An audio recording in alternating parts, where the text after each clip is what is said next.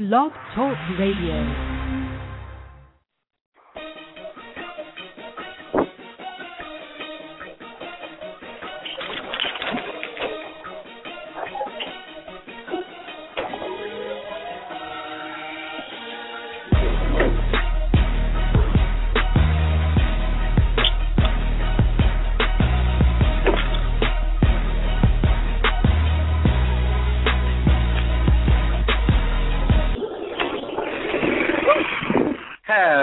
Thursday, everyone. The weekend is almost upon us, and thank you for spending your lunch break with us. Welcome into Catching Up with Bob Lobel. I'm your host, Joe Parello. I'm joined, as always, by the man himself, the face of Boston sports for nearly three decades, Mr. Bob Lobel. And we got a little interesting dynamic here because Bob's actually joining us from a golf course today. Bob, can you hear me? Well, here it is. I I can. Here's the deal. Let me hit this one shot uh, up on the green, and and then I know it's not the British Open, but let me hit. It'll buy me more time, okay? All right. I'm serious. I'm not lying. Put the phone. Give me two seconds, okay? You got you got all the time in the world. This is the internet, so you know we uh we don't have any strict rules. Anyway, today Bob and I are gonna do a little chatting. We're gonna talk some MLB All Star Game. Uh whether you actually watched it or not. Uh, a lot of people don't really find too much interest in the All Star Game these days. Uh, the Home Run Derby was a bit of a show this year, but I think the big thing we're really going to touch on uh, as Bob rejoins us. Uh, Bob, I, I want to talk a little bit about the All Star Game. We're going to be a quick show today. The big thing, I think, the big takeaway from the All Star Game was the reception that Mariano Rivera got for his final coming out with, uh, you know, the Enter Sandman music and everything like that. Obviously, he's going to go down as, as one of the greatest closers, if not the greatest closer uh, in Major League history.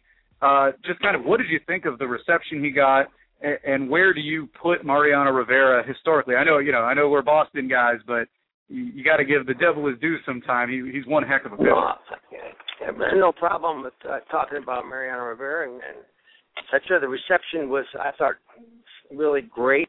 Not many players, if any, get that opportunity. I thought Fox did not do a really good job in covering me, covering it because Mhm. I didn't realize that the other players didn't go on the field out of respect. But you you know, he was there, he saw it, he experienced it. The fans obviously there enjoyed it, but at home we just didn't know that he was like alone out there. Uh, Yeah. so, um, hang on two seconds. I got to make a one-armed hit. Not a bad shot, huh, Doug? One arm, yeah, okay. Yeah, well, he's not giving me that putt. So. He's brutal. Um, so he deserves it. My big recollection of him is opening day 2005 at Fenway Park, and the Yankees were there, and they were giving out the rings for the World Series of 2004 Mhm. every one of those Yankees stood on top of the dugout. Mariano Rivera, when he was introduced, got the big, you know, big cheer from the Boston fans because he's the one that gave up the walk to Millar and uh, the stolen base to Robertson, the hit by Mueller. So he knew it, and um, he got a huge cheer from the Fenway fans for that, and he played right along. Big smiles off of the cap, and was a class guy all the way around. Plus, you know, for a guy that had one pitch, he could pitch. So it was great. Yeah. yeah, one heck of a pitch, one of the most dominant pitches uh, in baseball history. Mariano Rivera will certainly go down uh, as, as one of the all-time greats. Uh, we won't really dwell too much on the All-Star game because, like I said, you know, it's an exhibition, it's, it's fun, but uh, I want to look ahead and, like you said, this isn't the second half of the season. We're actually entering sort of the, the final third of the season. Uh, and looking at the Boston Red Sox, and obviously they've been a big surprise, you know, a big shock to everybody. Uh, but you look at them, the Tampa Bay Rays are coming on strong. Those Yankees aren't too far back if they can get healthy. Who do you think is the biggest threat to the Red Sox uh, going down the home stretch? You know, uh, such a great question because there, it could be any one of the other four teams, uh, and this the next couple of weeks, starting tomorrow night, is going to be huge. You know, between the Yankees and the Devil Rays. Um, I think Tampa, not Devil Rays, the Rays. Tampa's Yeah, Tampa scares me because all of a sudden they're starting to play well, and I think it's going to be the team that's that's hot. I, so the three, the, the next seven games at Fenway, three with the Yankees, four with Tampa.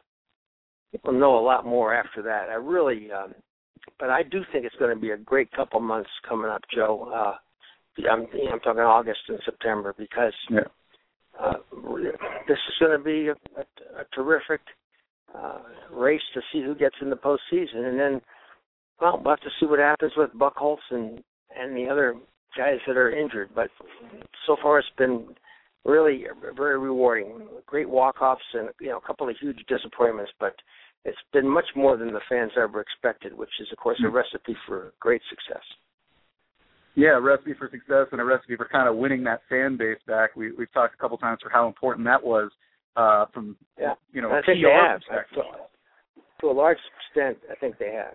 So yeah, well, like you mentioned, the next 10 games are absolutely huge for the Red Sox, all against the American League East. They've got the Yankees coming in for three uh, over the weekend starting tomorrow. Uh, I believe they play tomorrow night at 7, then they got a Saturday afternoon game and a Sunday night game, and then they welcome in the Rays, who have won, what, nine out of their last 10 for four, and then they head to Baltimore to face the Orioles. So what are you looking, the next 10, what does Boston have to do in the next 10 to kind of keep their momentum from the first part of the season? It sure be nice to get Buchholz back and get their starting rotation yeah. solidified. I mean, I think that's really the, the key. I'm not worried about them hitting scoring runs, etc. But mm-hmm. I really think if they're really going to make any noise and be a you know a serious challenger, they are going to be. Uh, it's, necessary that they get their pitching in some kind of a decent order. Here, let me move yeah. on to you while my partner swings. Go ahead. yeah, okay, no, no doubt about that. Go ahead, Bob. We're good to go. We're good to so go. Well, is the key. I think I think yeah. Lackey's solid. I don't know if, what the deal is with Lester, but Buchholz scares me because I have this feeling he may not play the rest of the season. But I don't know. He's so fragile sometimes. Well, pitchers can be like that. It's a very tricky thing once uh, they start getting those nagging injuries. But like you said, the Sox are scoring runs. Uh, I believe right now in almost every category. They're one of the two best offenses in baseball. Uh, but now the question comes after those 10 games, we hit the end of July, and of course that trade deadline is looming the last day of July on the 31st. Do you see the Red Sox making any moves, uh, maybe augment their team, or maybe send some uh, certain somebody off uh, and try to get some value back in return? Well, you know what? I think that their history has shown they've been players at the uh, at the trade deadline. Uh, they're not afraid to do it. I think we pointed out uh, last week the first two months you find out what you got. The next two months you try to fix what you don't have, and the last two you play. So this is the end of the last, the middle two months, and he's going to find out. He knows what he needs, and I think maybe a starting pitcher.